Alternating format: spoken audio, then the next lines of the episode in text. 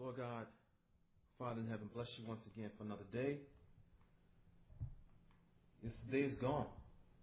I'm not going to worry about tomorrow or yesterday. Because neither one, as far as I'm concerned, Father, is within my authority or within my power to control. Only you can control those things.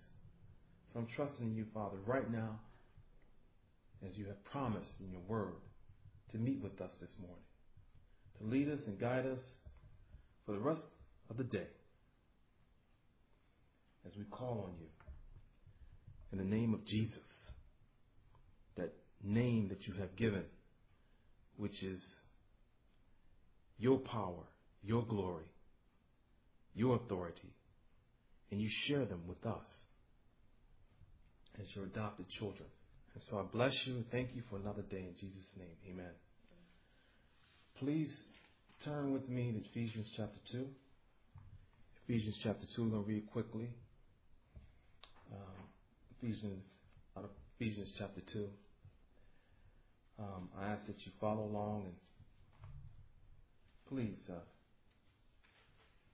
listen and obey. That is the will of God for us all. Amen. Ephesians chapter 2.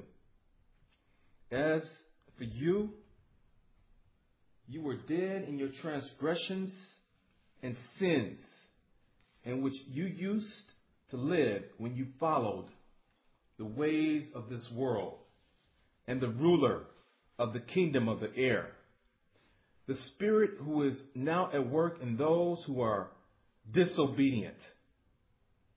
All of us also lived among them at one time, gratifying the cravings of our sinful nature and following its desires and thoughts. Like the rest, we were by nature objects of wrath. But because of his great love for us, God, who is rich in mercy, made us alive, made us alive with Christ. Even when we were dead in transgressions, it was by grace you have been saved. And God raised us up with Christ and seated us with him in the heavenly realms in Christ Jesus.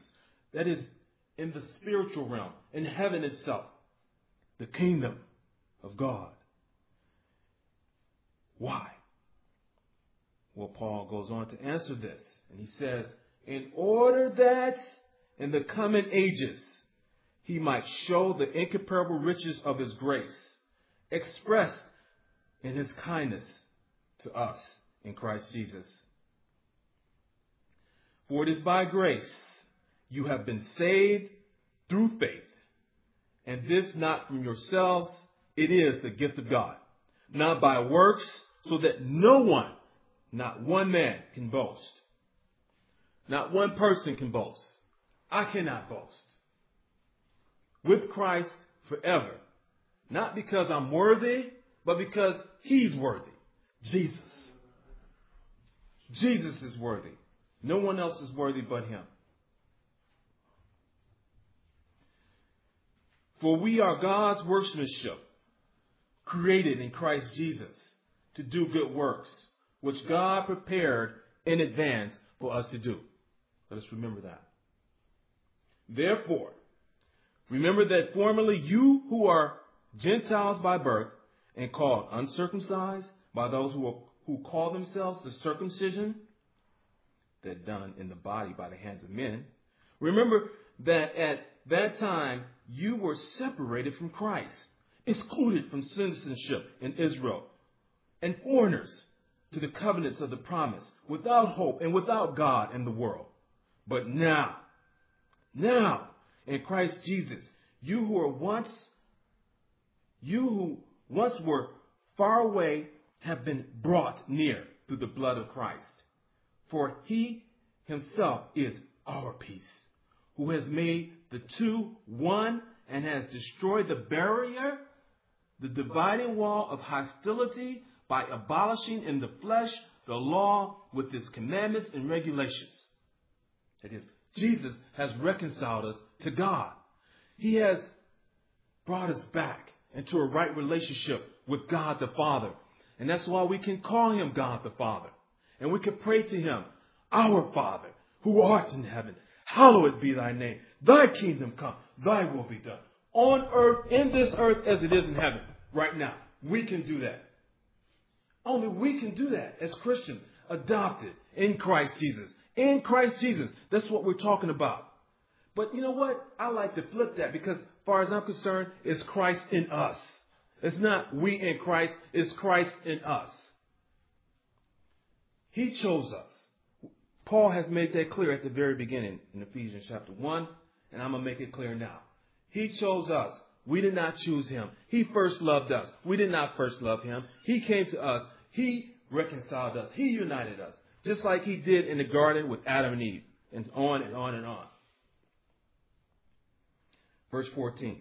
For he himself is our peace, who has made the two one and has destroyed the barrier, the dividing wall of hostility by abolishing in his flesh the law with its commandments and regulations. I'm repeating that again.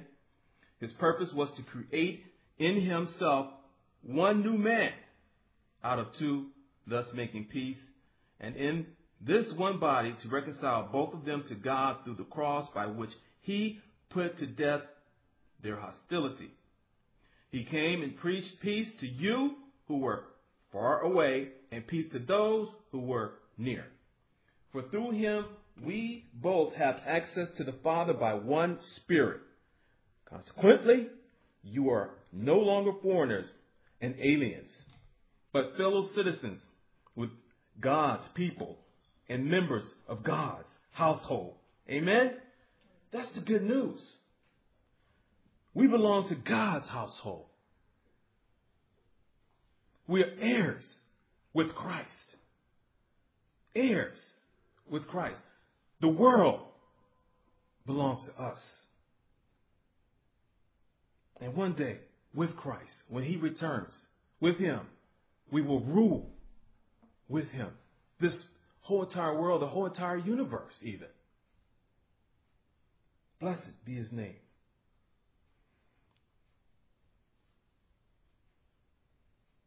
An household which has been built on the foundation of the apostles and prophets, with Christ Jesus Himself as the chief cornerstone. In him, the whole building is joined together and rises to become a holy temple in the Lord. And in him, you too are being built together to become a dwelling in which God lives by his Holy Spirit. Notice that. It's by his Spirit that he lives in us now. We have the first deposit. The Holy Spirit is the first deposit of God's promise to make us his people and that he will be our God. And this is what we must trust in from day to day. This is how we are to live our lives by faith in the new in the, the knowledge, the newness of Christ. I should say, the newness in Christ.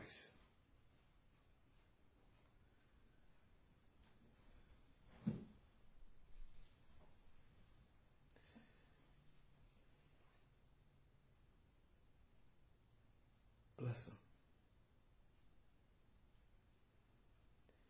With heads bowed and eyes closed, let us pray. Lord God, Father in heaven, you have spoken this morning.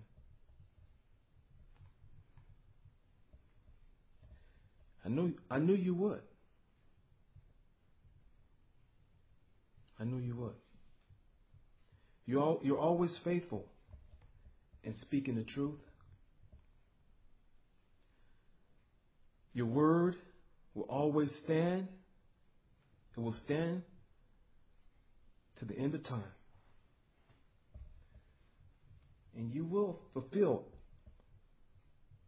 all that you have purposed and planned for those who are in Christ Jesus. You have promised us this, and we thank you.